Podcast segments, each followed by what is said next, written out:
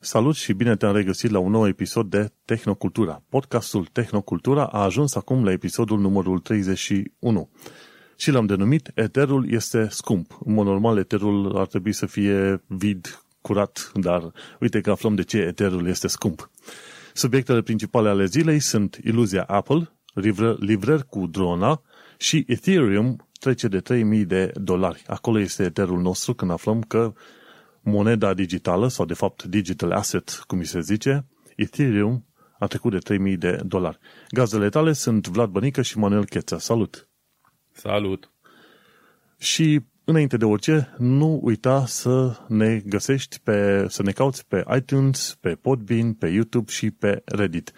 Pe Reddit avem nevoie de ceva mai mulți oameni să ne trimită niște sugestii și știri. Sunt deocamdată 9 oameni. E un început față de 1-2 cât era la începuturi, dar așteptăm cât mai mulți oameni pe acolo și, bineînțeles, pe orice platformă asculti, nu uita să dai share, uh, like, steluțe, subscribe, tot ce se poate da pe platforma respectivă, pentru că noi suntem ascultați pe vreo șase platforme principale, dar mai sunt uh, multe altele mai mici de care probabil nici măcar nu știm. Așadar, nu uita, share, like, subscribe uh, și cât mai multe steluțe. Bun, hai să trecem la știrile de toată, de toată săptămâna, ca să zicem așa. Cumva podcastul ăsta a devenit un fel de This Week in, in Tech. Nu știu dacă, asculti, dacă ai ascultat o perioadă a lui Leo Laport, Vlad. Mai ascult din când în când, da. Nu, ceva de genul să avem și noi. Numai că noi ne concentrăm puțin tel pe alte subiecte și mergem pe o paletă ceva mai largă. Ei sunt mai mult pe giganții din ăștia media, pe ceva internet și, bineînțeles, ceva tehnologie. Noi mai mergem și pe mașini, de exemplu, sau și pe spațiu ceva mai mult. E, până la urmă facem ce ne face plăcere. Nu, nu, nu trebuie să ne luăm după nimeni. Uite, poate ne vin idei de a discuta despre subiecte, tehnologii din trecut, câteodată o să mai facem și asta. De ce nu? Exact, uh, pentru că... Din știri ne inspirăm pentru, pe mai multe niveluri, să zic. Exact. Uh, ideea care este, într-o săptămână citesc tot felul de lucruri și lucrurile care îmi plac, ce țin mai degrabă de tehnologie și știință, le dau share pe Twitter. Și de acolo consiliez eu show notes-ul. Efectiv, pe știrile date pe Twitter. Și atunci, dacă îmi dați share la ceva și sunt interesat ca oamenii să, să citească ce am citit și eu, chestia aia va apărea și în uh, show notes. Tocmai asta e și ideea. Vorbim și citim și povestim despre lucrurile care ne plac. Bun. Și apropo, legat de lucruri care ne plac, uite că am descoperit mai nou, Dorin Lazar a dat și la un moment dat pe Twitter, de gaming.ro. Și site-ul de gaming.ro, acolo au review-uri, vorbesc de gaming în genere și chiar am aflat că avem și firme creatoare sau developer români de jocuri. Chiar este un joc uh, relativ nou, să zicem, numit Viking Vengeance este vreo 16 lire, îl vedeam eu pe Steam. Și este un fel de action role-playing game, undeva vezi isometric, vezi de sus, un fel de Warcraft sau ceva de genul ăsta, știi? Uh-huh. Și m-a interesat să pun știrea asta pentru că nu știam că în uh, România avem până la urmă developer de gaming. Auzisem ceva mai vechiuți acum un an de zile și mai nou, uite că avem uh, ceva numit Viking Vengeance de la Low Poly Interact- Interactive. Low Poly Interactive este, mi se pare, un joc făcut de către români. Și este un indie game developer studio, nu este unul din la, să zicem, AAA, cum e Assassin's Creed sau ce mai vrei tu pe mai departe, dar uite că este interesant că avem așa ceva în România. Sunt câțiva developer și români, dar văd că au și, au și angajați străini. De exemplu, Lucian Ionescu e Bogdan Radiu, după aia mai e Daryl, Daryl McPally din, uh, din SUA și au și pe cineva, Maciuji Muto din Indonezia.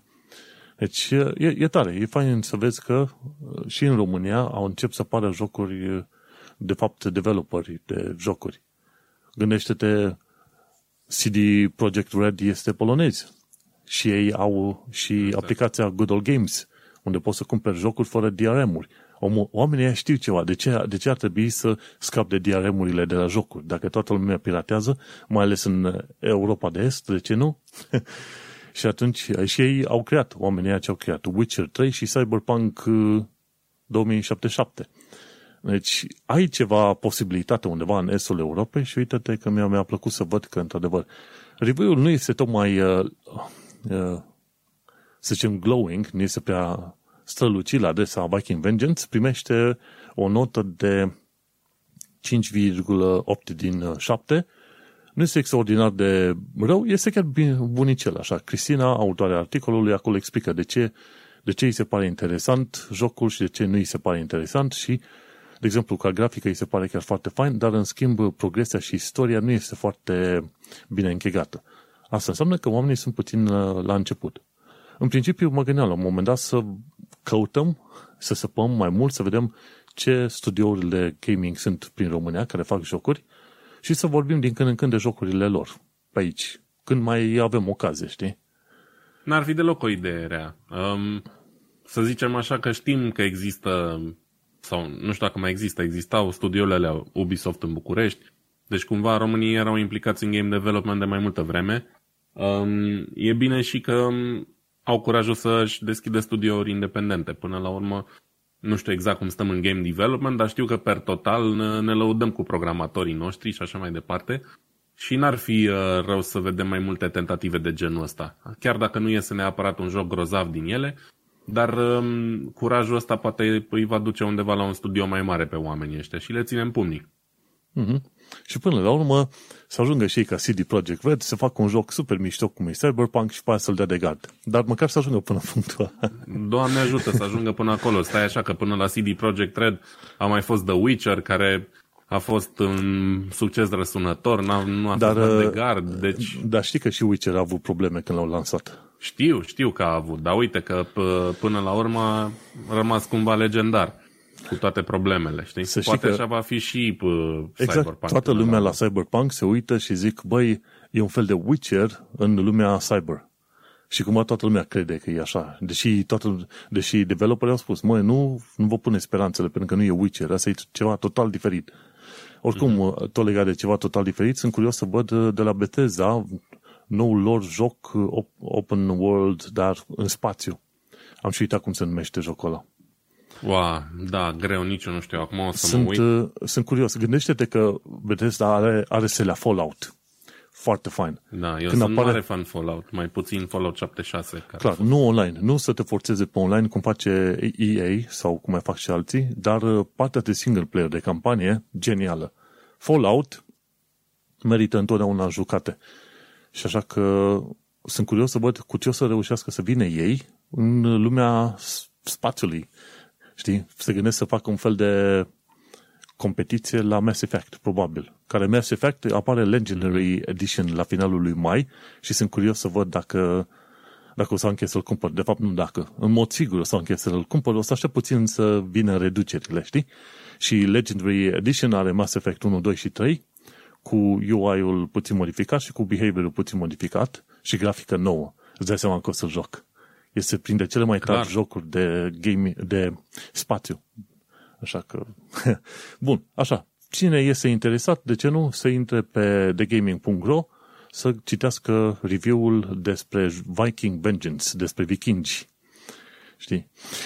Și, cam... și de ce nu să-i susțină? Dacă e la vânzare jocul și nu costă prea mulți bani, poate îi susțineți pe băieții ăștia să facă o treabă mai bună pe viitor. Clar. Cine este fan de jocuri? Eu nu sunt fan de jocuri ARPG, în genul ăsta, prefer doar 3D-uri, shootere și în principiu ceva de mașini și cam pe acolo. Mm. Dar uh, cine știe, îți place, bineînțeles, susține-i. Așa e. Bun. Um, mergem mai departe. Um, un subiect așa cumva care reapare în uh, podcastul nostru din partea lui uh, Marquez Brownlee de data asta, care a scos săptămâna trecută un, uh, un video care m-a intrigat și care mi-a plăcut foarte mult, um, pe care el uh, îl intitulează um, Apple și paradoxul alegerii. Um, mie mi-a plăcut să-i spun uh, mai degrabă iluzia alegerii. Uh, el a vrut să fie mai diplomat pentru că na, el mai așteaptă niște produse la review de la Apple. Eu până la urmă n-am nimic de pierdut.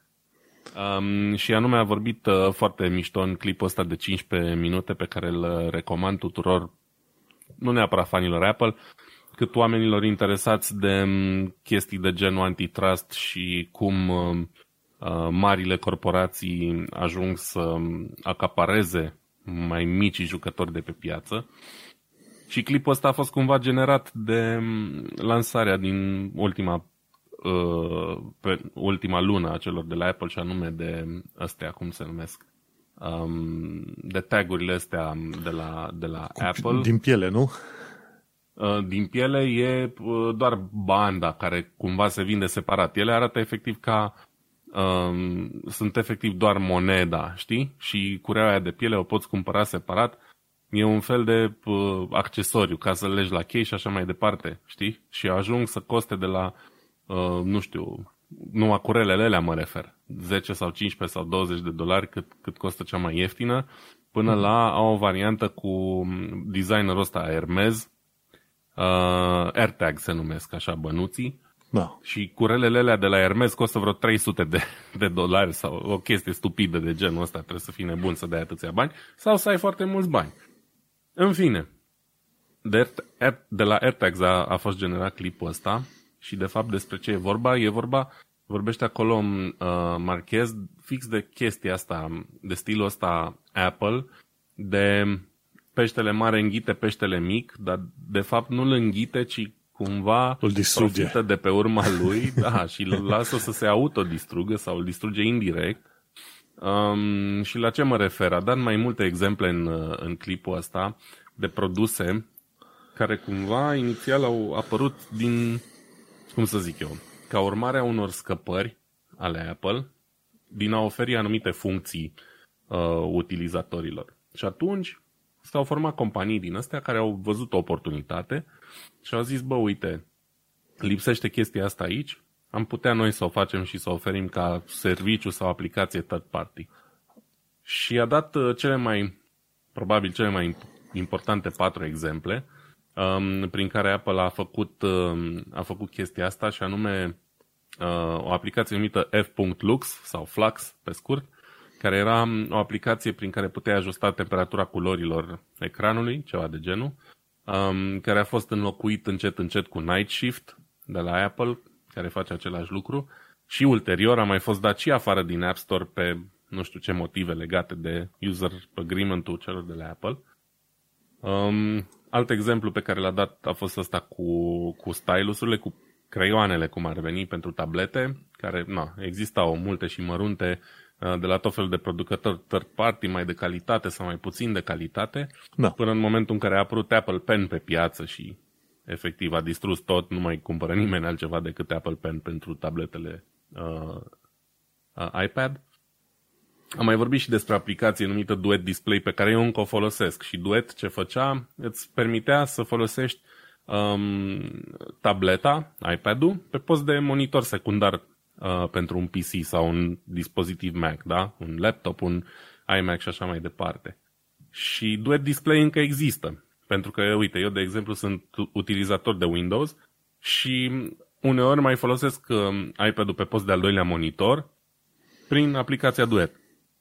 În schimb, um, pentru Apple, pentru utilizatorii strict de computer Apple, nu mai e nevoie de Duet, pentru că au integrat funcția Sidecar în, uh, în tabletă, care face exact același lucru, îți conferă um, posibilitatea să folosești iPad-ul drept monitor secundar, dacă mai ai nevoie de un, de un extra monitor. Um, apoi am mai vorbit de chestia asta. Watson se numea pe vremuri, care era un fel de search engine din ăsta integrat în uh, sistemul de operare uh, Mac OS, care între timp a fost inclus direct de Apple și um, adică alternativa la el numită uh, Spotlight, care e prezent acum pe toate dispozitivele Apple și a făcut ca tot așa, ca Watson să, să dispară încet încet. Și bineînțeles, ultima iterație, uh, AirTags ca alternativă, între ghilimele, cum pune Marchez problema, la Tiles, da. care e tot așa un fel de keychain, un brelocuț din ăsta um, cu Bluetooth, care te poate ajuta să, să-ți găsești chestiile pierdute. Um, așa, apropo, ca o scurtă tangentă, Ziceam eu săptămâna trecută că la ce ți-ar putea folosi un dispozitiv de genul că dacă ești din raza telefonului, l-ai pierdut și gata. Ei bine, am greșit, nu e chiar așa de simplu, pentru că tile și prin urmare și AirTag-urile pot fi detectate de orice alt dispozitiv sau iPhone cu uh, aplicația instalată. Când vorbim de AirTags, e vorba de tot sistemul Find My al celor de la Apple sau când vorbim de Tile, oricine are uh, aplicația instalat de aplicația aia, trece prin preajma Tile-ului tău și actualizează informațiile din server cu locația lui. Ceea ce de fapt e o chestie interesantă, mai ales pentru cine are obiceiul să-și piardă lucruri, pentru cine călătorește mult și așa mai departe. Mi-am, și... uh, stai să zic, mi-am luat la un moment dat Tiles, am luat cred că vreo 4 sau 5 într-un pachet. În moment dat însemnând aproape acum 2 ani de zile. Uh-huh. și am zis, lasă, într-o zi o să mă pun să configurez toată chestia asta și o să le atașez bagajelor sau ce mai am eu de lucrat. Nici în da. ziua de astăzi nu le-am luat din dulap acolo, că s-a pus praful pe ele. E, vezi, e mai bine să n-ai nevoie de ele, știi? Mie îmi place ideea de tile sau de AirTag, dar nu le-aș cumpăra pentru că, Doamne ferește să zic, într-un ceas rău, dar n-am obiceiul să pierd chestii. Și atunci nu simt imediat nevoia pentru, pentru a avea. Dar le înțeleg utilitatea acum mai bine. Și ideea e, iarăși, de fapt, care e concluzia clipului, că Apple vrea să creeze iluzia că oferă alternative pentru că nu îți blochează accesul la tile, dar oferă produse mult mai bine integrate cu ecosistemul lor, ceea ce automat face ca concurența third party să piară mai devreme sau mai târziu, știi? Și de ce e comportamentul ăsta unul nu neapărat plăcut? Ei bine, pentru că ei se inspiră de, de fapt din ce au creat alții și din propriile lor scăpări pe baza cărora și-au fondat alții afacerile, ca să zicem așa, și zic, a, ok, chestia aia are succes, Tile, de exemplu, bun, păi stai așa, ce putem face noi ca să profităm um, de pe urma unui produs similar? Păi, vezi, tocmai asta este riscul, să intri pe marketplace-ul uh, Apple, Amazon și altele. De ce? Pentru că Apple și Amazon au detalii clare, văd ce funcționează și la un moment dat încep să-l aplice. Tocmai de aceea, exact. la fel cum s-au plâns și pe Amazon, tot felul de mici producători, livratori, industriași, cum vrei să-i numești, când produsul lor începea să fie foarte bun, la un moment dat vedea că Amazon vine cu Amazon Basics pentru produsul lor. Îi submina la preț și îi scotea pur și simplu și era, discuții de genul ăsta au fost inclusiv din 2015-2014 încoace și pe grupurile de SEO, SEM, ce mai sunt alea, li se spunea oamenilor, măi, nu vă deschideți magazine pe Amazon Marketplace pentru că ăla o să vă mănânce mai devreme sau mai târziu, o să vă distrugă total. Și la fel pe, pe partea cu iOS. Din păcate, pe iOS nu ai un alt App Store ca să poți să zici, ok, nu vreau să-mi pun aplicația prin Apple App, App Store, pentru că ei vor avea niște informații insider info, hai să-mi pun aplicația printr-un App Store alternativ, în așa fel încât Apple să nu știe ce merge și ce nu merge, ca să am eu mai multă libertate. În momentul de față, ce se întâmplă și nu numai cu Apple, cu Amazon și cu Google, Facebook, se întâmplă ce se întâmpla și prin anii 90, când a apăruse Netscape, când uh, încercau să meargă cumva pe sub radarul Microsoft. Toată lumea se temea de Microsoft. Pentru că Microsoft, pe la vremea respectivă, orice vedea în jur, că apărea, e, e ca în jocul la Whack-A-Mole. Ori îl cumpăra, ori îl distrugea, îl submina. Și în modul ăsta, cred că acționează orice fel de firmă din asta mare, pentru că uh, și protejează cumva teritoriul.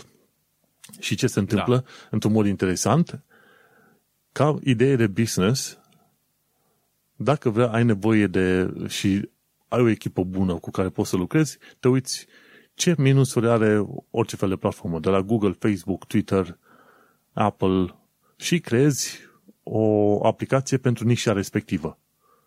Când reușești exact. să prinzi niște useri, te duci la firma respectivă și spui, băi, uite, am creat ceva pentru minusul tău, cumpără firma mea. Și asta, da. e, asta e o idee de afacere. Este, știi, când îi aud pe oameni că vorbesc la un moment dat, vreau să fac următorul Facebook, vreau următorul Google, următorul ceva. Păi, când vrei să faci direct ceva enorm, sunt șanse mari că o vei ieșua. Iată pe ceva mai mic. Du-te și insinuează-te ca un șir din asta, ca un pârâu prin munte, insinuează-te în chestiunile mici pe care astea firmele mari nu le fac. Și atunci înveți, înveți cum să construiești un produs, câștigi oameni și după aia poți să treci pe lucruri mai mari. Dar să te duci head-to-head, cap la cap cu firmele astea mari, nu vei putea. Te vor anihila efectiv cum ai povestit tu mai înainte. Da, așa e, doar uite, unii ca, uh, nu știu, Facebook sau uh, pe cine să mai dau exemplu, pe Fitbit, de exemplu, care a achiziționat Pebble acum câțiva ani, um, ei fac chestia asta și cumpără uh, concurența, pe când cumva asta nu e în stilul Apple, știi?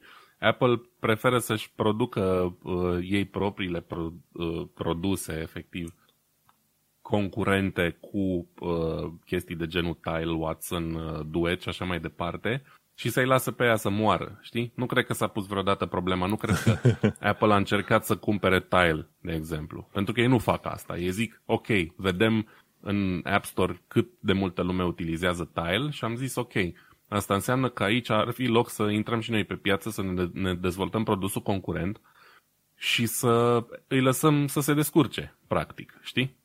Pe când, probabil că, nu știu, n-aș zice neapărat că Google ar face asta, dar uite, cazul clasic, Fitbit, care a cumpărat Pebble, Facebook, care a cumpărat uh, WhatsApp și Instagram și mai sunt alte exemple. Microsoft mai cumpără, uh, Apple nu cumpără. Apple pur și simplu copiază și face, într-adevăr, de multe ori mai ok produsul respectiv și asta e. Cei, uh, ceilalți trebuie să se descurce, știi? Nu știu nu pot să zic că e bine sau rău, cumva ai în continuare opțiunea să folosești tile dacă vrei. Înțeleg de ce e cumva o, o, o forțare să zici asta, dar bine, poate nu vrei să rămâi uh, pe veci în ecosistemul Apple, știi? Da, păi și adică... cum pomeneai tu la un moment dat de procesele astea antitrust, procesele, în procesele antitrust, uh, firmele pot fi obligate să activeze doar în anumite domenii. De exemplu, Apple poate fi obligat să lucreze numai pe partea de hardware fără să aibă voie să genereze niciun soft, efectiv. În, da, dacă se întâmplă. Și atunci, și atunci scade din putere. Că, la fel, de exemplu, mi se pare că Microsoft a fost obligat în procesul de antitrust în anii 90 să nu se, se bage pe internet o perioadă mm-hmm. bună. Și atunci mi se pare că n-a reușit să, să, să taie din, uh, din firmele care au apărut. Și așa au reușit să apară firme gen uh, Facebook, Google și altele. Altfel, uh, Microsoft le mânca, le mânca. Eu curios să văd și eu. Da, spune. Sunt curios să văd și eu ce să iasă cu antitrustul ăsta. Eu, din câte am înțeles, uh, Tile chiar este implicată deja într-un proces de antitrust și am impresia că tot cu Apple, dar legat de alte chestii, nu fix de, de treaba asta. Cumva e, de mai, e mai veche povestea și acum au început procesele. Dar cu siguranță Apple stă atât de bine la capitolul ăsta încât știe cum să-și protejeze proprietatea intelectuală și pe lângă toată discuția asta, dacă e corect sau nu, nu putem noi spune uh, cu exactitate, probabil o să hotărăscă la un moment dat un tribunal, dar uh, vreau doar efectiv să, să dau așa un, un shout-out pentru Marchez, să-l laud un pic, pentru că e unul din puținii YouTuber care are curajul să arate și părțile mai puțin bune dintr-o companie de genul ăsta, știi? Majoritatea tac mâlc pentru că știu că își pot pune în pericol canalul, pentru că poate să zică oricând de Apple, bă, tu nu mai primești, că tu uh, cumva vrei să ne denigrezi sau mai știu eu ce. El n-a făcut-o chiar la modul, are un, și un stil fain de, de a vorbi despre chestia asta astfel încât fiecare înțelege ce dorește de acolo, dar mesajul e clar, știi? Și uh, mi-ar plăcea ca mai mulți YouTuber din ăștia super celebri și super mari să ia un pic de atitudine împotriva corporațiilor ăstora. Dar din păcate, na, cumva se contrazice cu, cu obiectul activităților. Și înțeleg de ce nu se poate neapărat. Da. Oi, acum hai să mergem pe alte chestii. Tot uh, pe, pe aceeași linie în care o firmă mai mare bate o firmă mai mică, uh, e știrea din TechCrunch, ci că What Three Words are niște probleme cu algoritmii. Dar știrea originală de la TechCrunch este următoarea, ci că What Three Words a trimis o, o amenințare legală uh, unde este fratele meu, a dispărut asta. Stai că imediat ne uităm. TechCrunch a trecut pe un sistem foarte ciudat de, de a-și crea articolele și când ai click aiurea, din greșeală, ai pierdut articolul. Și a trimis, a trimis a, efectiv o amenințare în asta legală către un cercetător care a prezentat la un moment dat o alternativă open source. Pentru cine nu știe, What Three Words, What Three Words este un sistem prin care localizezi orice pătrățel de pe planetă prin trei cuvinte, să zicem, comune. Și acum nu știu cât e de, pătră, de mare pătrățelul respectiv, undeva 3 pe 3 metri, ceva de genul ăsta, o, o suprafață chiar foarte mică. Știi că ai, în mod normal ai sistemul ăsta pe grade, la latitudine, longitudine. 54 de grade, virgulă, ce vrei tu pe pe mai departe. Uh-huh. What three words folosește ceva de genul cuvinte simple cum send that legal that threat, cum a pus ăștia imaginea în, în uh, articolul de la TechCrunch. Și teoretic, folosind sistemul ăsta, orice serviciu de ambulanțe, pompieri, ce vrei tu, odată ce are sistemul ăsta și introduce cele trei cuvinte în sistem, știe să localizeze omul pe bucata aia de 3 pe 3 metri, 9 pe 9 metri, o bucată foarte mică. Mm-hmm. Și în teorie este un sistem foarte fain. Dar am urmărit că am, în, urmă, în, urm, în ultimele două săptămâni, cam așa, am, am urmărit tot fel de discuții și uh, să zicem uh, dialoguri destul de aprinse ce au loc în jurul uh, micilor probleme legate de What Three Words. Și micile probleme de la What Three Words apar atunci când în uh, cuvinte se folosesc, uh, printre cuvinte se folosesc și variantele de plural ale uh, coordonatelor. De exemplu, mm-hmm. la un moment dat se zice, zice așa, house.rabbit.car. Ok? House, rabbit, car. Și ok, dar uh, dacă omul nu este atent la ce citește sau dacă nu înțeleg bine cei de la serviciile de pompier poliție, el putea înțelege că e, a zis house.rabbits, adică rabbits plural, .car. Și a, cercetătorul care este dat în judecată de uh, What Three Words a descoperit că, de fapt, diferența între varianta de singular și de plural la unui cuvânt înseamnă câteodată 3, 5, 6 km distanță față de punctul în care ești tu. Și o greșeală foarte ușor de vor, făcut în vorbire, când trimiți un telefon, când e gălăgie în jur și poate chiar uh, o greșeală de scris, când trimiți un SMS. Și atunci uite-te că What Three Words are o mică problemă legată de pluralurile folosite, care te pot trimite chiar în altă parte a orașului, să zicem. Și cercetătorul nostru, uh, pe numele lui Aaron Topons, e un, admin, sistem, un administrator de sistem la firma Xmission.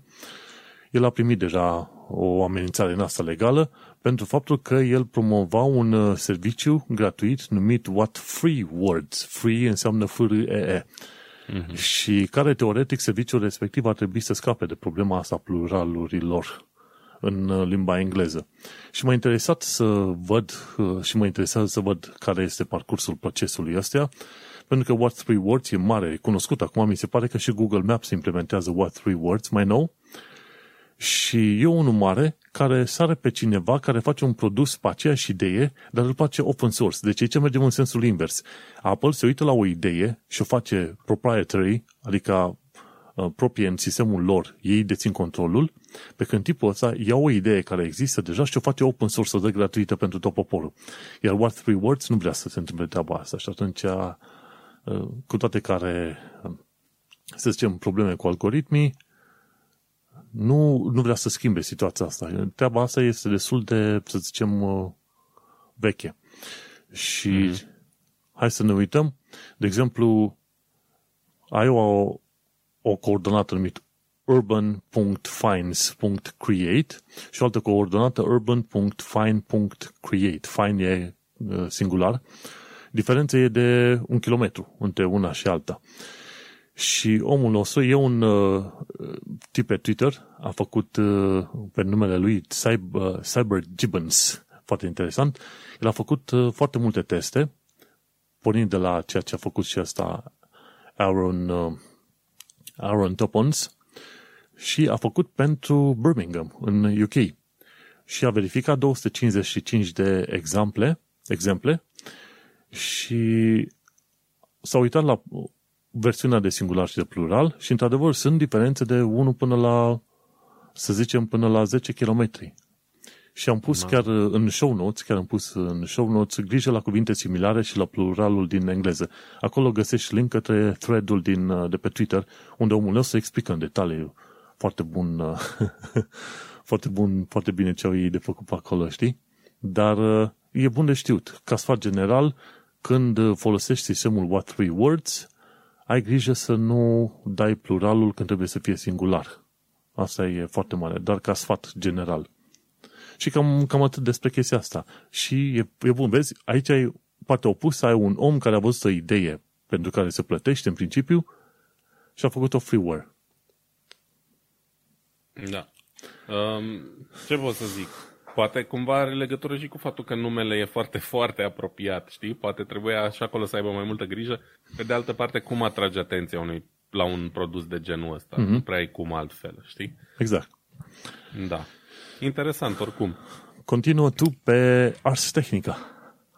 Bun. Um, încă o știre interesantă, sau pentru mine a fost cel puțin interesantă, mie mi-a plăcut, din Ars Technica săptămâna asta, uh, despre o companie numită Kroger, care aparent este unul din cele mai mari uh, lanțuri de alimente, de groceries din Statele Unite ale Americii. Eu n-am mai auzit de ei, dar îi cred pe cuvânt.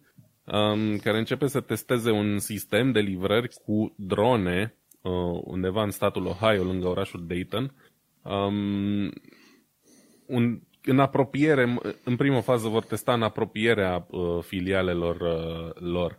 Um, practic cu niște drone din astea care pot uh, căra până la vreo 2 kg, 2 kg și ceva, uh, doresc să livreze cumpărăturile uh, clienților uh, lor.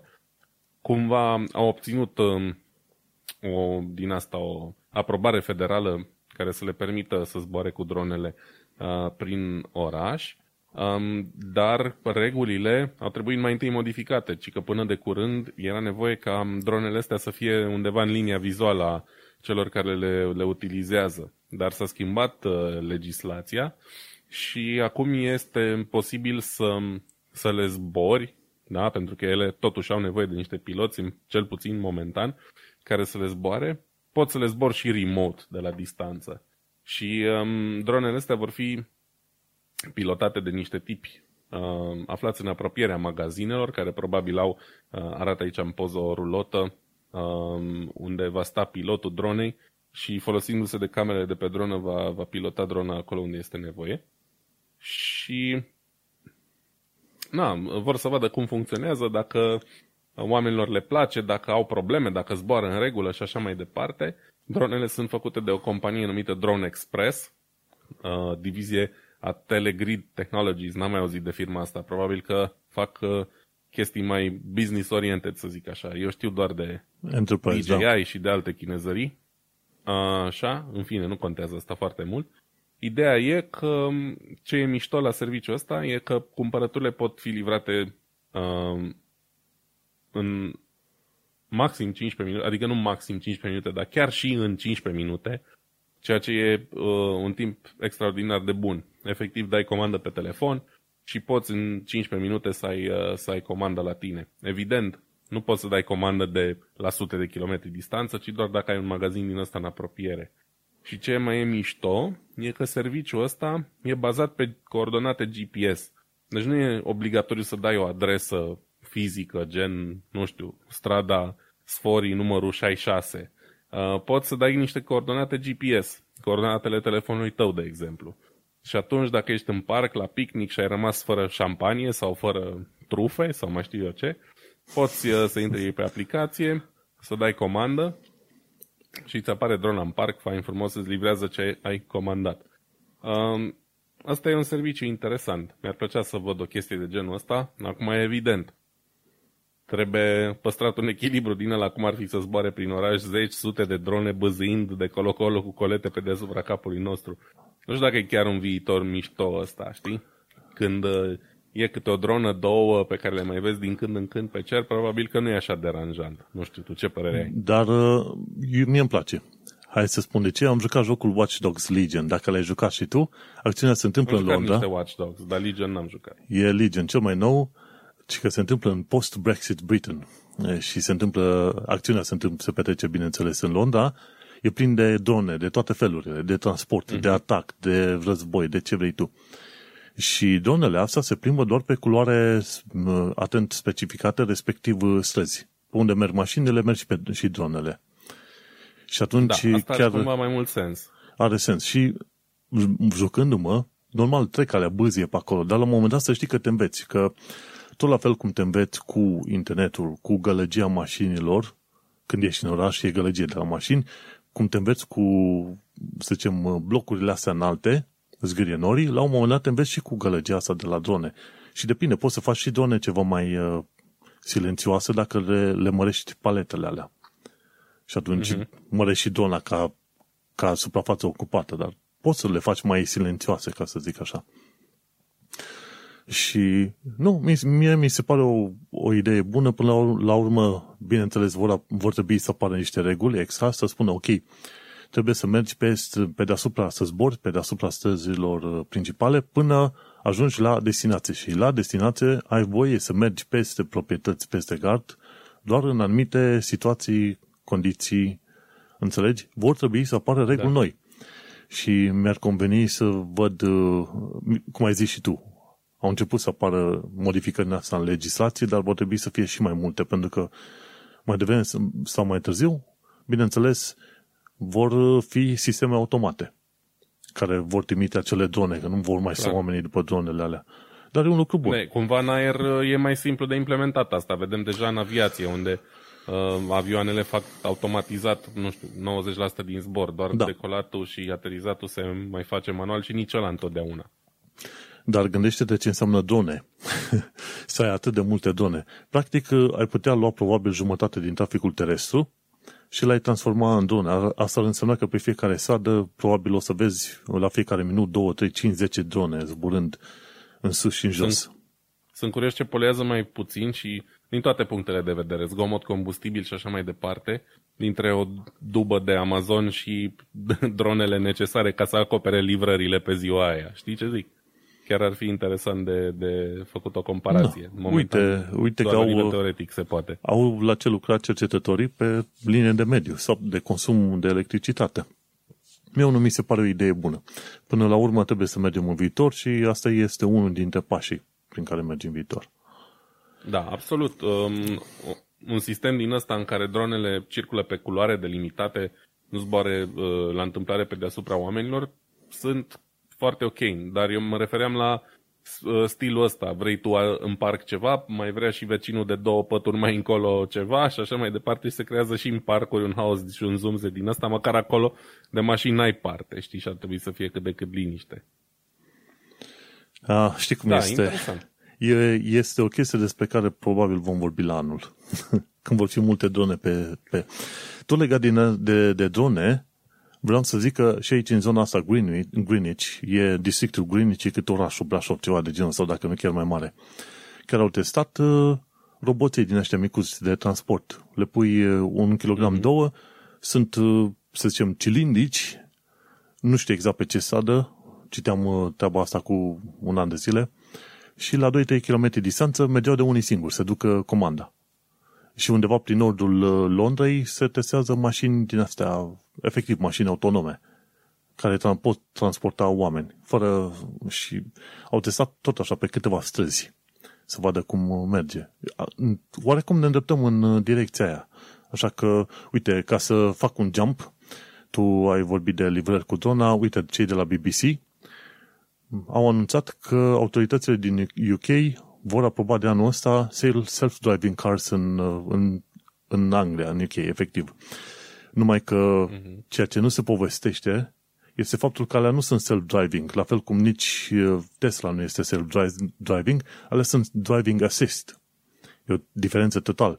Dar asta arată direcția în care se duc cel puțin autoritățile din UK și zic, băi, noi vrem să fim gata pentru era în care se întâmplă self-driving, AI, chestii de genul ăsta. Și atunci, uh, dai seama, tot livrări cu dronă, o să ai camioane care merg de unele singure, ne, ne, ne îndreptăm efectiv către viitorul din jocurile pe care le jucam noi în anii 90. Așa. Clar. Și uh, hai să trecem la știrea de la CNET. Ethereum, ci că trece de 3000 de dolari. Pentru cine nu știe, Ethereum este o monedă digitală ceva mai stabilă decât Bitcoin. Dar în ultima perioadă a crescut. A crescut chiar foarte mult. Mi-am, uh, mi-am făcut și o coin, uh, test pe Coinbase, de test, un uh, cont ca să testez viața pe Coinbase, de exemplu. Și chiar arăta, mi se pare Ethereum a crescut de curând, cam în urmă cu cât, câteva săptămâni a început să crească sănătos, vertiginos, ca să zic așa. Uh-huh. Și mi-am luat și eu acolo cât vreo 10-20 de lire de coins. nu mare lucru, știi?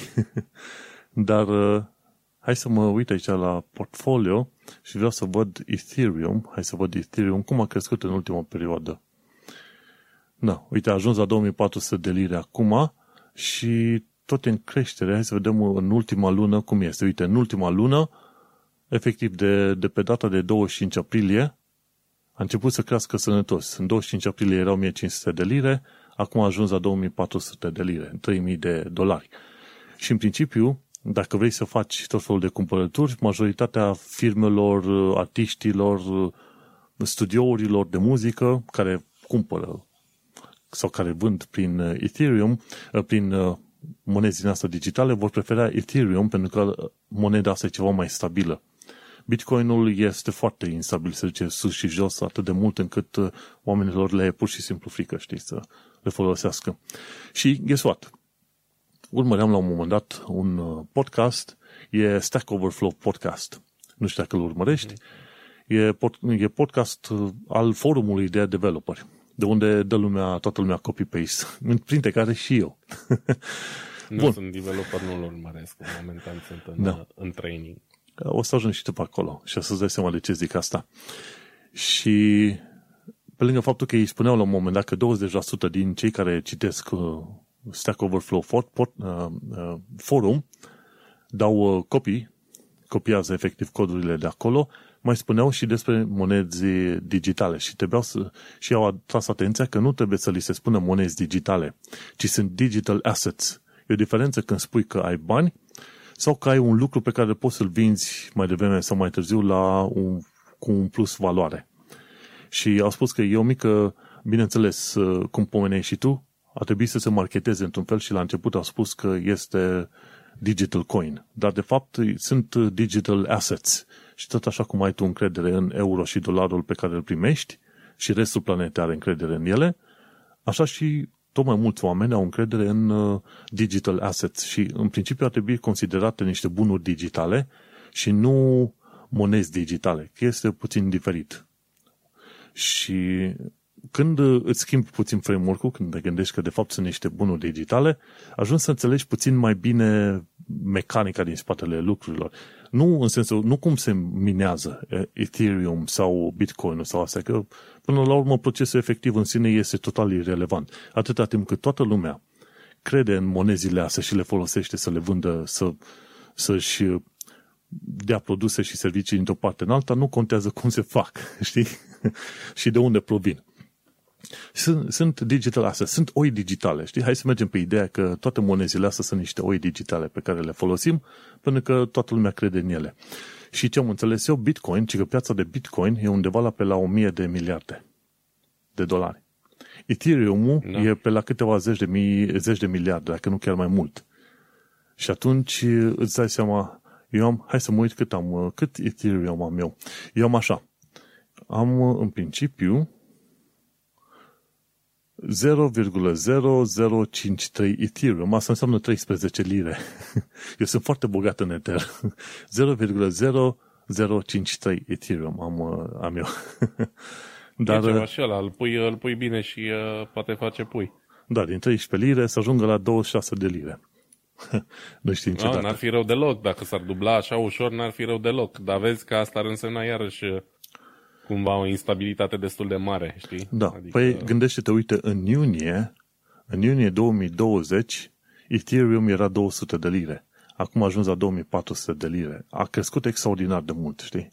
Și din 2016, când a început, era, în 2016 era undeva sub o liră. Și acum a ajuns la 2400 de ori mai mult în, în cât? 5 ani de zile? Da, și... e un boom mare al acestor monede, dar uite, vezi, eu am și niște probleme cu ele. În primul rând că nu mi se par neapărat foarte ușor de folosit, pentru că trebuie să fii foarte savvy, să te pricepi în, în domeniul ăsta ca să le poți folosi cu adevărat. Adică Coinbase, uh, ok, le-ai cumpărat și le-ai acolo, dar din Coinbase nu poți să vinzi cu Ethereum de fapt. E doar un păi, portofoliu de investiții cumva, nu? Din, uh, din Coinbase, odată ce ai contul acolo, tu poți să-ți faci un, uh, un wallet, să un portofel digital pe care poți să-l folosești. Da. Îți faci un wallet prin uh, ceva numit MetaMask. Și în MetaMask poți să ai uh, Ethereum Mi se pare că în uh, Metamask uh, poți să ai nu numai Ethereum, nu, nu sunt logat în ăla acum, uh, poți să ai și alte tipuri de monezi, Uh-huh. Și numai că nu poți să ai Dogecoin ăla cu câinele și Inu. Da, e, despre asta e chestia, vezi? Trebuie să ai prea multe chestii momentan, știi? Nu e Dar, de uh, facil să știi să fie că, adoptat să pe știi, care largă. Da, da, gândește-te la banii care se învârt. Dacă discutăm de zeci de miliarde care se învârt în uh, lumea Ethereum și sunt tot mai multe voci, chiar și din lumea investițiilor, care spun, băi, până la urmă, bunurile astea digitale sunt niște chestiuni în care investesc inclusiv ăștia care sunt investitori serioși. Absolut. E, lumea e all-in. Și asta este să continui. Deci ai pe Coinbase, ce faci? Trimiți bani în Coinbase, cumperi Ethereum și după aia ți trimiți în wallet-ul tău. În wallet-ul mm-hmm. tău, în Metamask. Dar mi se pare că și de pe... Da, pe Coinbase nu cred că poți să faci cumpărături de produse sau ceva de genul ăsta. Doar pur și simplu investești în, în produse din astea digitale. Și ții un produs digital gen Ethereum, îl trimiți către Metamask, care e wallet-ul tău și prin Metamask plătești Ethereum către tot felul de firme, gen, stai să mă uit acum, am o listă, te duci pe v.cent.co să cumperi, de exemplu, uh, non-fungible tokens pentru Twitter, din uh, Twitter, sau te poți duce pe uh, OpenSea.io de acolo poți să cumperi tot felul de chestiuni uh, ce țin de produse digitale, ori cine știe ce, prin alte părți. Adică, sau pe Foundation App, care e pentru artiști, de exemplu. Și cumperi mm-hmm. non-fungible tokens de acolo. Non-fungible tokens sunt, poți să le consideri niște carduri de la digitale, pe cum este de la Steam. Pe măsură ce procesezi mai, mai bine informațiile astea legate de Coinbase și că folosești MetaMask să plătești cu Ethereum, îți dai seama că asta este o piață, nu poți să zici piață paralelă, dar este o piață validă și mai devreme sau mai târziu, cred că cei mai mulți oameni o să ajungă pe sistem din asta de plată digitală. Nu oricum suntem învățați cu cardurile. De aici și până da. la Coinbase și Ethereum nu este mare lucru. E, uite, eu asta vreau să zic că nu e vorba de lipsă de încredere în monezile digitale sau așa, ci pur și simplu consider că ele or să devină cu adevărat valide și populare în momentul în care or să fie suficient de ușor de utilizat încât să nu mai fie intimidant pentru majoritatea mm-hmm. oamenilor. Momentan, dacă, iarăși, și insist pe chestia asta, dacă nu ai suficiente cunoștințe în domeniul tehnologiei, IT și efectiv a ceea ce înseamnă criptomonede, nu e foarte ușor să, să începi să le folosești efectiv. E ușor să-ți faci un profil pe Coinbase sau pe, nu știu, alte site-uri de genul ăsta unde tranzacționezi uh, pe stilul efectiv ăsta de, nu știu, în loc de acțiuni tranzacționezi criptomonede, să zic. No. Dar ca să folosești efectiv să cumperi chestii cu ele, încă nu e suficient de facil ca să poată fi adoptat la scară largă. Asta e părerea mea. Păi gândește-te că... Rău, e, sunt încă pași incipienți, adică la un moment dat se va ajunge și acolo, probabil. Gândește-te că oamenii au Google Pay și Apple Pay și atunci eu n-am investigat chestia asta pentru că mă, eu deocamdată sunt în faza aia de, de învățare. Și dacă ai Google Pay și Apple Pay prin care poți să plătești cu telefonul, de ce n-ai avea un wallet din asta digital gen MetaMask prin care e Ethereum. Și atunci te duci undeva să-ți cumperi o cafea și zice te costă 0,00001 Ethereum ca să cumperi cafea. Și atunci pornești e. aplicația și cu aia plătești la, la ăștia. Și acolo să se ajungă mai devreme sau mai târziu. Așa e, doar că în momentul ăsta ce încerc eu să zic e că e mult mai ușor și mai logic cum setezi Apple Pay sau Google Pay decât cum setezi un uh, uh, wallet de criptomonede și cum îl folosești. Da, da, gândește-te nu că... Fel, nu sunt la același nivel de ușurință în utilizare. Clar nu, clar nu. Dar uh, vor găsi ăștia metode prin care să facă mai, munca mai simplă pentru oameni. Clar, da. Ideea este că eu învăț și o să cumpăr din când în când câte un Ethereum, uh, nu am bani de un Ethereum, de câte un 0, ceva Ethereum. Ce îmi place la monezile astea digitale, sau pardon, la bunurile astea digitale, este că poți să cumperi în fracții cât se poate de mici. E un lucru pe care nu poți să-l faci, de exemplu, cu banii obișnuiți. Mergi până la un cent, dar mai jos de un cent este puțin cam dificil. Niciun fel de bancă nu-ți face tranzacții de astea. Da, dar pe de altă parte banii obișnuiți nu valorează atât de mult, adică în momentul în care o singură unitate dintr-o monedă valorează mai multe mii de euro sau de dolari, sunt obligați să facă chestia asta, știi? Pentru că nu trăim într-o lume în care costă 1000 de dolari o pâine sau 2000 de dolari. Mm-hmm. Vorbim de... Dar na, mă, mă și gândesc proporții... că e, e by design. Din modul în care au gândit ei, chiar dacă costa mult da. sau puțin, au zis, măi, facem, mergem pe fracții cât se poate de mici și în felul ăsta mi se pare că e un, e un upgrade. Cum ți-am spus, este, ăștia... E obligatoriu să fie așa pentru că numărul e limitat de criptomonede, adică nu sunt uh, nu se vor produce oricâte, știi? Ci există da. un număr finit și atunci e oarecum normal să fie așa. Cool. Și tot, uh, tot pe subiectul ăsta de criptomonezi, uite că avem de la Dave's Garage, avem un, o știre pe scurt, ci că cum să încep farmingul de crypto asset numit CIA. Deci până de curând, Bitcoin, Ethereum și multe alte tipuri de monezi făceai uh, mining, făceai minerii de criptomonezi sau bunuri criptografice. Ei, mai nou, cu chestiunea asta numită CIA, cu crypto asset-ul numit CIA, nu mai faci mining, faci farming. Și a, acum înțelegi care este treaba. În loc să folosești putere de procesare ca la Bitcoin, folosești spațiu, spațiu pe hard disk. Și mi-am instalat și eu la un moment dat programul pentru Chia Mining, uh, Chia Farming. mi-am făcut și wallet-ul și după aia când am văzut că îmi cere undeva pe la 100 de giga spațiu ca să mă introduc în mainnet, am, am închis programul și am ieșit, m-am dus din și zic, n-am spațiu ăsta pentru jocuri video și o să-l folosesc pentru CIA. Dar uh, uite-te că, efectiv, uh, acum se merge pe altă modă sau metodă de a genera, să zicem, criptomonezi. Și acum merge pe spațiu, trebuie proof of space. Cu, cu cât mai mult spațiu, cu atât mai multe cu atât mai multe monezi din asta CIA vor fi create, grădinărite, efectiv. De la minerit mergem la grădinărit.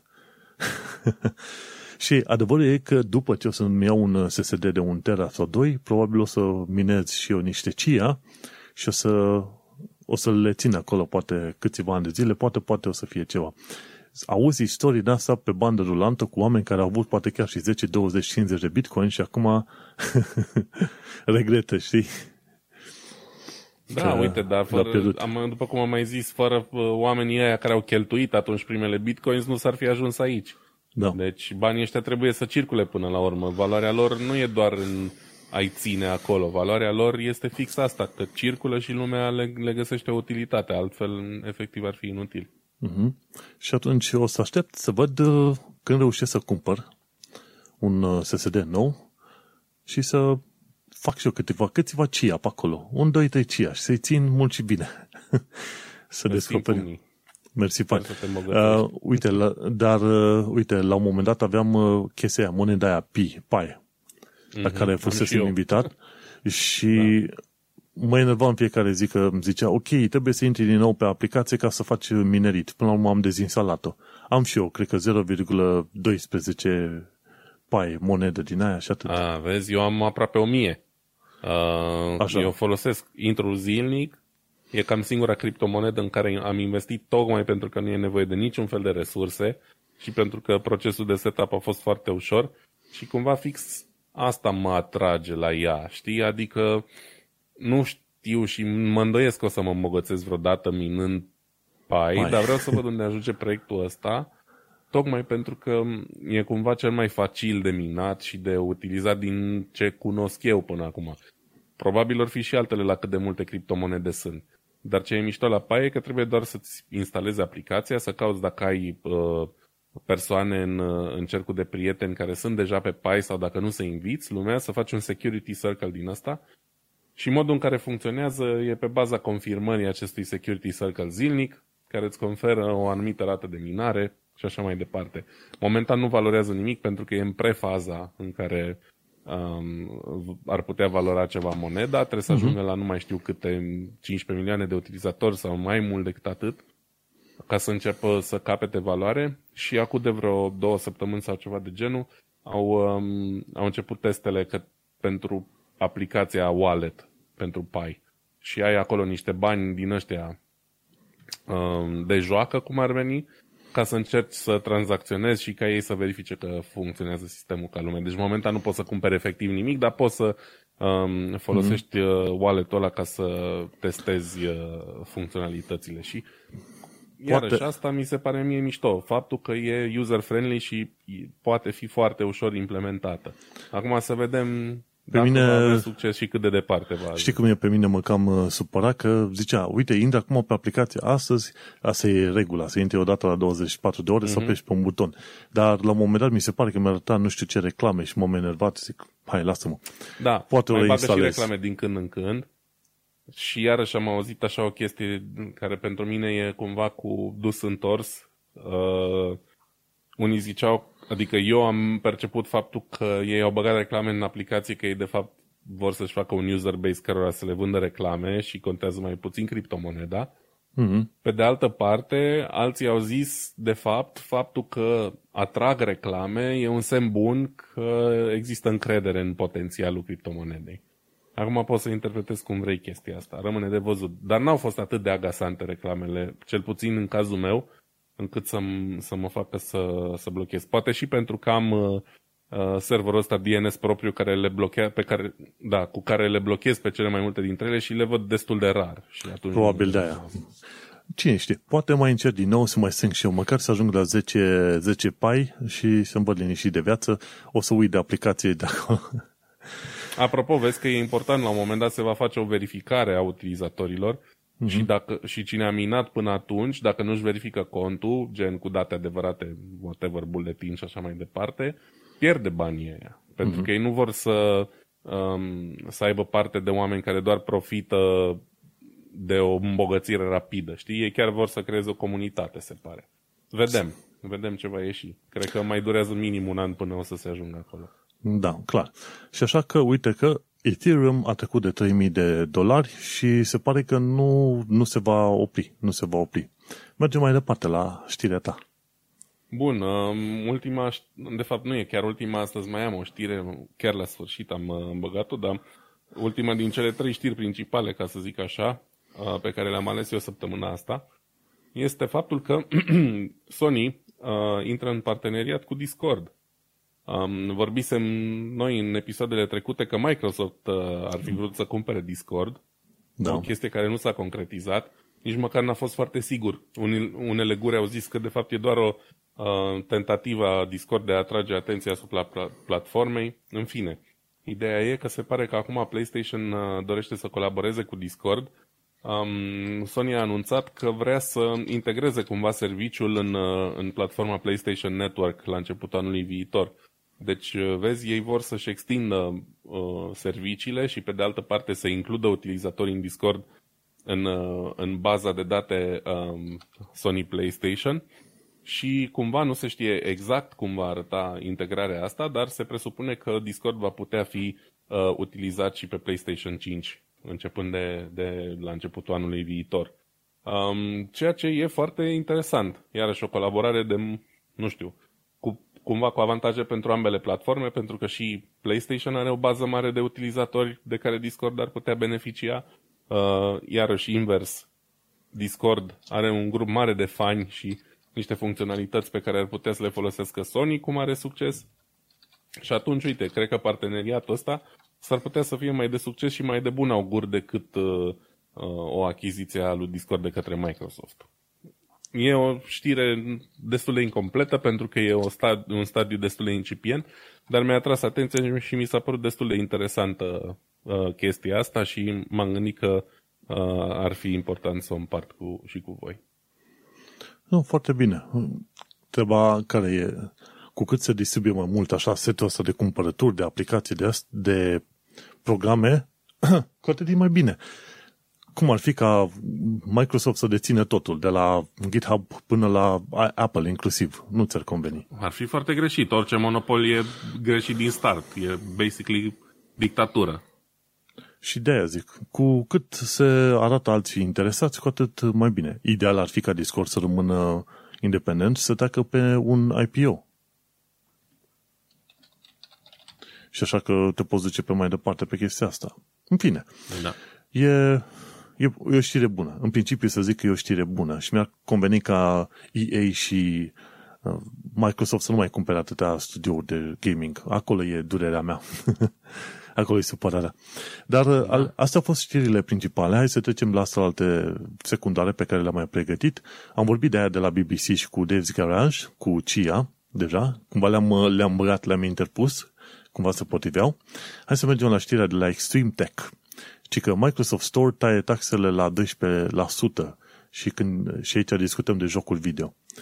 Și zic taxe în mod intenționat, pentru că ei nu sunt autoritate publică, dar uh, trebuia să pun uh, taxe cu ghilimele. Ei taie costurile de la 30% la 12% ca Epic. În ideea că o să lupte împotriva, să zicem, uh, Steam. Și mi s-a părut foarte curioasă de la bun început ideea asta că Steam deschide un magazin online de aplicații, de jocuri și ia direct 30% din banii care se tranzacționează pe acolo. Pe aceeași idee că ești într-un magazin normal, fizic. Dar în magazinul fizic, bineînțeles, ai de investit în tot felul de, ce știu, geamuri, infrastructură. Nu zicem că Steam nu trebuie să investească în infrastructură, dar 30% din uh, orice fel de tranzacții care au loc pe platformă mi se pare destul de mult. Și vine Epic, care a investit, mi se pare, vreo 110 milioane de, de dolari în jocurile astea gratuite pe care ne le dă nouă și zice, ok, noi cerem 12%, nu 30%. Și mi, mi se pare un număr ceva mai uh, suportabil. Microsoft Store se, ala, se adaugă Epic și acum se pare că sunt două firme de astea mari, Epic și Microsoft Store, care dau cu 12%, pe când ai de-a face cu Google, Apple și Steam, care au 30%, nu? Și cumva uh-huh. îi obligă pe restul să reducă de la 30% la 12%. Și este o mișcare, este o mișcare interesantă, mai ales din partea Microsoft. Da. Bun. Și... E, important e să scadă taxele. Asta e cel mai important. Exact da. înseamnă că concurența funcționează. Exact asta, asta e și ideea. La un moment dat poate mă duc să cumpăr și eu ceva de pe Microsoft Store, deși n-am deocamdată singurul lucru pe care l-am, l-am luat de pe Microsoft Store este Windows, efectiv Windows-ul pe care l-am eu, Windows 10. Am dat 100 și ceva de euro sau lire la vremea respectivă, nu contează. Bun, hai să mergem mai departe la următoarea știre din The Verge, ci că jocul Stalker a generat turism în uh, uh, zona Cernobâl. Chiar am citit articolul, este destul de lung, nu știu când ai ocazia să-l citești și tu, e chiar foarte fain. Oricum, mm. erau oameni interesați să vină să viziteze zona de excluziune a Cernobâlului sau chiar în zona în care turiștii sunt permiși pe câteva culoare specializate. Dar jocul Stalker chiar a generat așa o întreagă generație de stalker pe bune, care câteodată trebuie să meargă 3-4 zile prin bălți, prin păduri, ca să ajungă din, de la limita zonei de excluziune până în Pripyat. Adică sunt oameni care chiar pe bune fac treaba asta și își pun, să zicem, cache, să-și pun bagaje prin copaci, prin anumite zone, le ascund cu mâncare, cu apă, cu, cu hărți pentru alți stalker care vin din urmă, știi? Se ajută într-o rețea întreagă. și a crescut uh, turismul, îți dai seama. Un joc, într-adevăr, a avut un efect uh, pozitiv.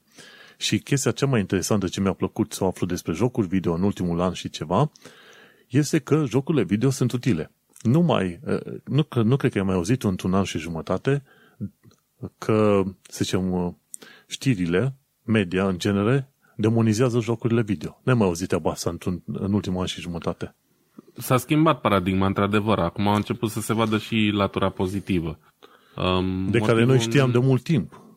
Da, motiv, adică știam clar de latura pozitivă. E clar că jocurile au uh, mai multe puncte pozitive decât negative. Și da, într-adevăr, adică Până la urmă, jocurile ajută în atât de multe domenii în ziua de azi, de la simulatoare de temirce, oameni care se antrenează pentru sporturi, pentru misiuni, pentru diverse chestii, încât era normal să se întâmple asta. Exact. Adică și atunci... era normal să, să fie puse într-o lumină bună. Și ce mai aflat o statistică foarte interesantă este faptul că sunt mai multe femei adulte care joacă jocuri video decât uh, băieți uh, tineri. Adică până, băieți până în vârsta de 18 ani. Bineînțeles, e jocurile, posibil, jocurile dar jucate... ce înțelegem prin jocuri. Păi adică... nu discutăm de shootere, de exemplu. Discutăm de jocuri în genere, cum e pe Nintendo, cum e aia cu insula care joacă oamenii pe Nintendo, nu știu cum îi zice... Um, Animal, uh, Animals Crossing. Aia. Animal Crossing, da. Aia. Și eu mă joc. Nu, nu sunt fan unor asemenea jocuri, dar uite că sunt. Deci, când iei tot ce înseamnă joc video, pentru că și alea sunt jocuri video, nu poți să zici că shooter, shooter-ul e joc video, dar Animal Crossing nu e. N-ai cum să zici treaba asta. Bineînțeles. Și atunci când iei în agregat totul, descoperi că există de fapt mai multe femei adulte care joacă jocuri video decât băieți.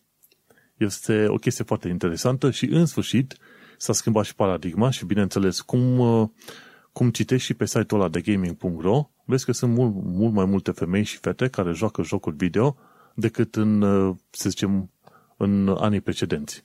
Și trendul ăsta va rămâne în continuare. În sfârșit uh, s-a îndepărtat, unul, stigma legată de jocuri video și a doua, până la urmă, s-a, s-a înțeles că jocurile video sunt deschise pentru o grupă mai largă de oameni, de la copii până la adulți, de la femei până la bărbați. Și atunci este, într-un fel, la fel ca și internetul, jocurile video sunt un mare egalizator, să zicem.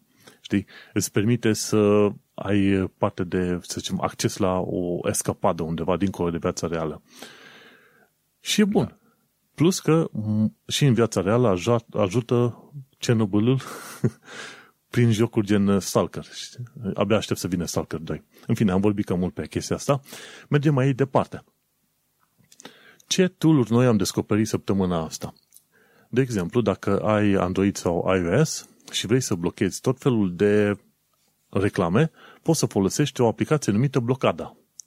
Am aflat de ea de curând. Încă n-am folosit-o pentru mobil pentru că nu am simțit că am nevoie prea multă de chestia asta, dar te poți duce pe, cum este, blocada, blocada cu capa.org și este gratuit și este și open source. Și este foarte este bun. și pe limba română. Și uh, are, da, văd că cred că are traducere automate cumva, că traducerile nu sunt tocmai uh, hm, corecte, Se știi? Poate, da.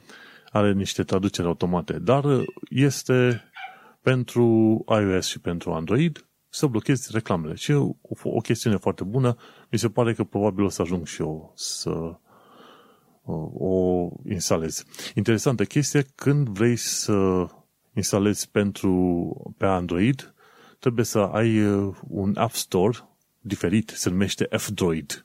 Nu știu dacă ai folosit alte App Store-uri decât Google Play.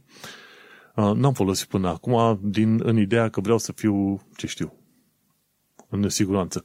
Dar uite-te că au o versiune pentru o versiune full, ci că pe uh, App Store-ul numit F-Droid, care se pare că este ok și de încredere, sau dacă nu, ai o versiune slim pentru Android și pe care o să mi-o instalez și eu.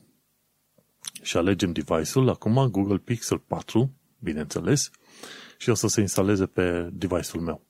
Foarte curând. Și uite că poți să ai blocada.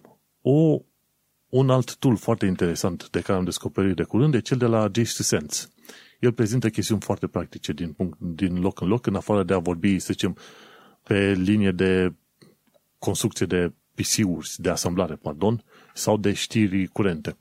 Și el a recomandat la un moment dat uh, programul numit Passmark Disk Checkup. Și dacă folosești Passmark Disk, Disk, Disk Checkup, poți să vezi sănătatea SSD-ului.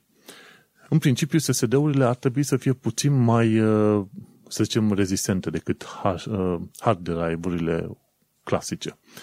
Dar, la un moment dat, nu știi dacă vor fi probleme. Și chiar el le explica trebuie să ai grijă ca să ai mai mult de 10% spațiu liber, să permiți la un moment dat SSD-ului să mute date de colo-colo, în așa fel încât celulele din SSD-ul să nu, fie, să nu se strice efectiv prin utilizare continuă. Și atunci trebuie un spațiu de minim 10% pe SSD ca să fie în regulă. Iar un program gen uh, Passmark Disk Checkup o să te avertizeze. Vezi că avem probleme în uh, în legătură cu spațiul sau sunt probleme de citire, de scriere. Și când vezi probleme pe acolo, asta înseamnă că trebuie neapărat să smuți datele pe un alt SSD. Și e bun. Am uh, Passmark Disk Checkup, l-am instalat după ce am văzut uh, uh, filmul de la JSUSense și îl folosesc cam o dată pe săptămână, să mă uit la sănătatea SSD-ului. Cred că e suficient. Să nu uităm că un SSD poate face, ce știu, 1500 de citiri, scrieri de jocul GTA 5, de exemplu. Să, de câte ori iei tu jocul GTA 5 și îl scrii pe, pe SSD, nu îl iei tu de 1500 de ori. Nu ajungi până acolo, dar nu se știe niciodată, știi? Așa că aia e recomandarea. Mergem mai departe. Computer File, cine nu e înscris la canalul ăsta, să se înscrie. Cred că tu ești deja înscris, nu? Da. Bun. Și acolo ei explică de ce se întâmplă anumite lucruri și printre lucrurile alea e, sunt atașamentele din e mail Și ca e mail să fie trimise cu atașamente cu tot, într-un format ușor de funcționat, să zicem, pe internet, atașamentele sunt cumva convertite în varianta text. Știi, ai, un, ai o imagine. E o serie de 0101. Și atunci ăla e sistem binar. Folosește ăștia ce fac? Când transmit prin e mail o transmit în uh, uh, Base64 encoding, încodarea Base64. Efectiv creează o variantă text a fișierei, uh, fișierului uh, imagine JPEG, ce mai e, și atunci varianta aia text o trimite pe țeavă pe mai departe către prieteni, colegi, ce vrei tu pe mai departe, știi? Și dar fiindcă Base64 funcționează într-un mod specific, vei descoperi că atașamentele cumva sunt cu probabil până la 30% mai mari decât poza în sine originală, știi? Și e o, e o informație de care nu știam și nu știam că până la urmă asta se face. În mod normal, în development pe pagină pe un website, tu poți să să pui imaginea, dai cu sursa către imagine, adică google.com slash imagine.jpg sau poți să specifici la sursă, poți să specifici encoding-ul Base64 și efectiv codezi și adaugi imaginea într-o pagină în format text. Iar uh, orice browser interpretează formatul la text, îl citește și zice, a, eu trebuie să generez o imagine din ceea ce văd aici. Și atunci construiește pixel cu pixel. Oricum, foarte fain de văzut ceea ce zic cei de la Computer File. Zi tu știrile transilvaniei.ro ca să iau și o gură de aer. da, e ultima știre pe acest episod. De fapt, este dintr-un, dintr-o publicație online numită știrile transilvaniei.ro de unde aflăm că s-au împlinit 125 de ani de la inaugurarea metroului din Budapesta. De ce e acest lucru important? E bine, e important pentru că vorbim despre primul metrou sau prima cale ferată subterană electrificată din Europa continentală, cel puțin. Um, puțin, puțin oameni știu chestia asta despre Budapesta, faptul că a fost um, în pionieratul um, transportului subteran doar Londra are o linie de metrou mai veche decât, decât Budapesta. E vorba despre magistrala M1, care traversează partea asta de, de Buda, cum ar veni prin centru vechi, și care încă funcționează. Când am fost pe la Budapesta am mers și eu cu, cu linia asta de metrou. Um, evident, rețeaua între timp a mai crescut, există mai multe linii între timp, dar, uh, dar asta M1 funcționează încă și e foarte interesant pentru că se vede foarte mult uh, diferența dintre cum se construiesc metrourile acum față de acum 125 de ani. Pentru că stațiile sunt mici, sunt joase, sunt la uh, înălțime, la adâncime mică față de suprafață. Adică efectiv cobor câteva trepte și ești deja în stație, pentru că e construită pe sub un bulevard, efectiv, și atunci n-a fost nevoie să, să sape foarte uh, adânc. Cred că efectiv așa a fost și construit. A fost decopertat mai întâi, s-au săpat tunelurile și după aia a fost acoperit din nou cu, cu drumul. Um, oricum, o realizare extraordinară pentru vremea respectivă, 3,75 km are prima bucată construită și a fost finalizată, dacă nu mă înșel, în 21 de luni sau ceva de genul ăsta, deci extrem de puțin. Metrou din drumul taberei a durat mult mai mult decât atât și da. Uh, vorbim de tehnologii de secolul 21. Deci uh, oamenii aveau în primul rând voință pe vremea aia să, să facă chestii de genul ăsta. Și cui uh, n-a fost încă la Budapesta și cui a fost, mă recomand dacă mai mergeți pe acolo să faceți o tură măcar două, trei stații și cu M1. Vă duce la băile astea romane din Budapesta, dacă n-ați fost acolo până acum, e o zonă mișto de văzut. Deci recomandare. Dacă vreți mult mai multe informații, o istorie mai completă, uh, vă recomand să citiți uh, direct articolul ăsta din uh, tiriletransilvaniei.ro Mersi, fain. Hai să mergem pe mai departe. Am luat și o gură de aer. Cine ar fi crezut că vorbind obosești și ți se duce luftul, cum se spune, aerul? Mergem pe... Se mai întâmplă? Da. Mergem pe mai departe la Tom's Hardware. Ci că Uniunea Europeană vrea o industrie mai puternică microchipuri, dar TSMC din Taiwan nu vrea nu prea vrea să vină să-și creeze, să zicem, uh, un sediu nou în Uniunea Europeană.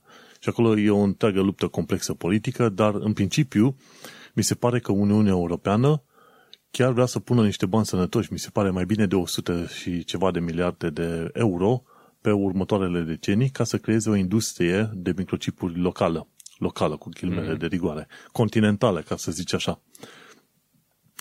Și mi se pare că sunt cumva în discuții și cu Intel. Intel zicea că își deschide o nouă fabrică din asta de procesoare în uh, Uniunea Europeană, dacă Uniunea Europeană îi dă vreo 7,5 miliarde de dolari, ceva de genul ăsta.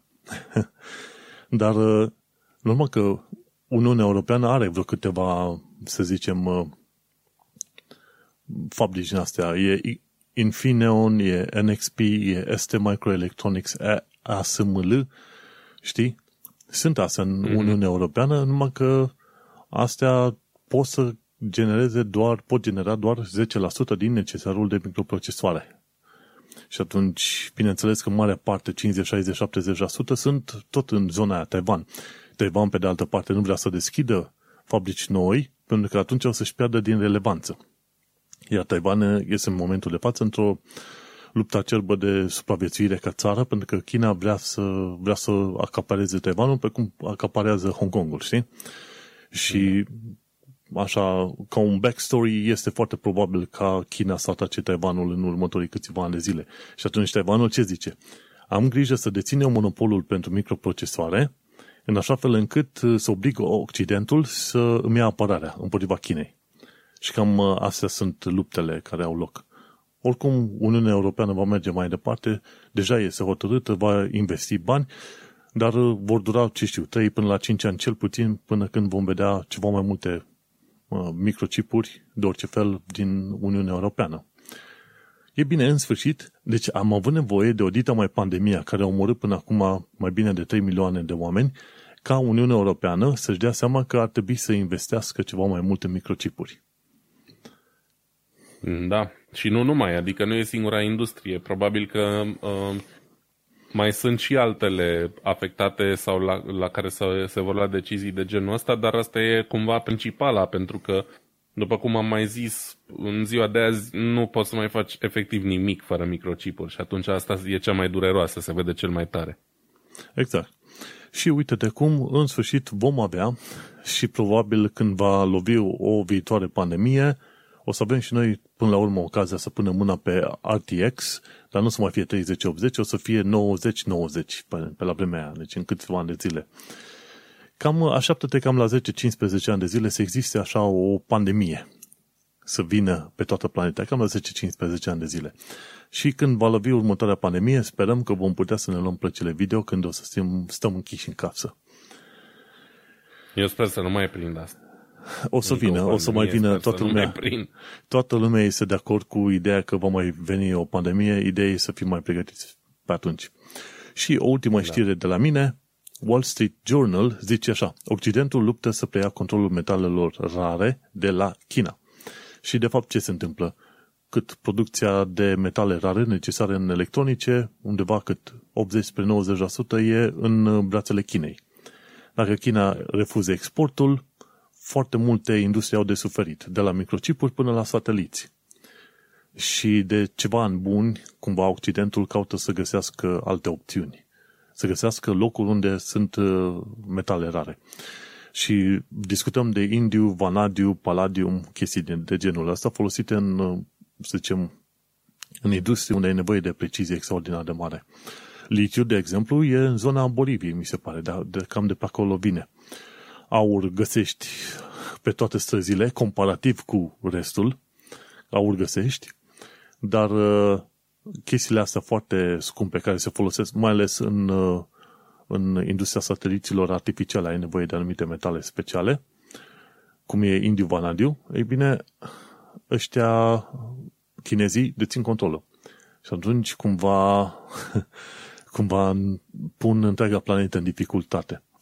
Și de ceva în bun de zile, mi se pare că americanii cu britanicii și cu australienii au început să lucreze mai bine, în așa fel încât să obțină metale, metale rare din Australia, efectiv din Australia. Mm-hmm. Și sunt curios să văd cum vor reuși, vrei, nu vrei, știi cum e, roata se învârte, mișcarea a început deja și toată lumea se ferește de influența Chinei din tot felul de puncte de vedere. Și cred că treaba asta n-a fost mai puternic scoasă în evidență decât în vremea pandemiei. Și de cum că pandemia cumva creează un sistem, un răspuns imunitar al planetei, ca să zicem, la ceea ce ar putea reprezenta China ca putere tehnologică, economică și ideologică, să zicem. Așa că, vedem, sunt curios să văd cum o să iasă treaba cu obținerea de metale rare și mă gândesc cum o să fie și cu reciclarea. Gândește-te că avem o tonă de ce, telefoane, computere care ajung undeva pe unde? Prin Bangladesh, India și Africa de Vest, când ar trebui reciclate în țările de origine, adică în uh, Europa și SUA. Știi? Și de acolo ar trebui obținute înapoi materialele alea rare de care avem noi nevoie. Și uite cum, metale rare, deocamdată China este șefă peste metalele rare, vor mai dura probabil 50 ani de zile până când restul planetei va reuși să ajungă din urmă. Ce 50 ani de zile? China a avut, să zicem, 13-4 decenii avans față de restul planetei. Ei au știut să parieze bine pe metale rare încă din anii 80. Și acum descoperim că vestul cumva este în urmă din mai multe puncte de vedere, de la microchipuri până la metale rare și trebuie lumea să investească pe repede înainte. Și cam atâta. Cred că alte, alte chestiuni nu mai am de zis. Mai aveai tu ceva de completat? Mm, nu, atât. Cred că ne ajunge, că mi s-a dus și mie aerul. Bun, hai că am ajuns la final. Am vorbit despre un milion de lucruri. Sper că este util pentru tot omul care a ascultat. Avem, uh, bineînțeles, episod nou în fiecare zi de marți Așa că te așteptăm și pe săptămâna viitoare. Acum, shameless plugs, Vlad. Uh, da, în sfârșit uh, am și eu ceva de plaguit.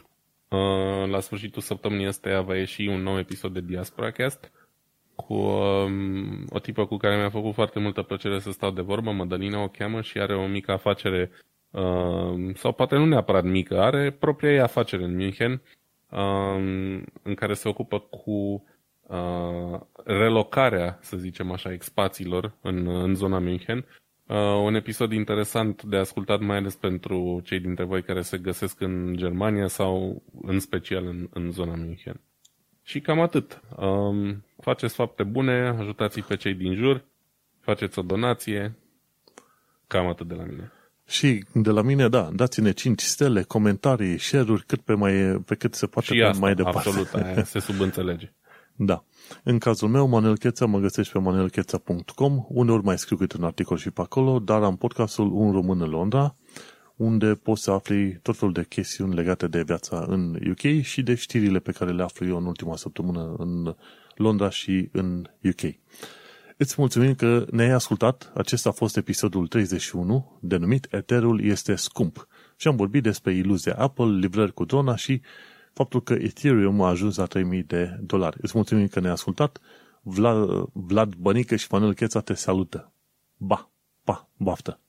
Pe curând, salutare!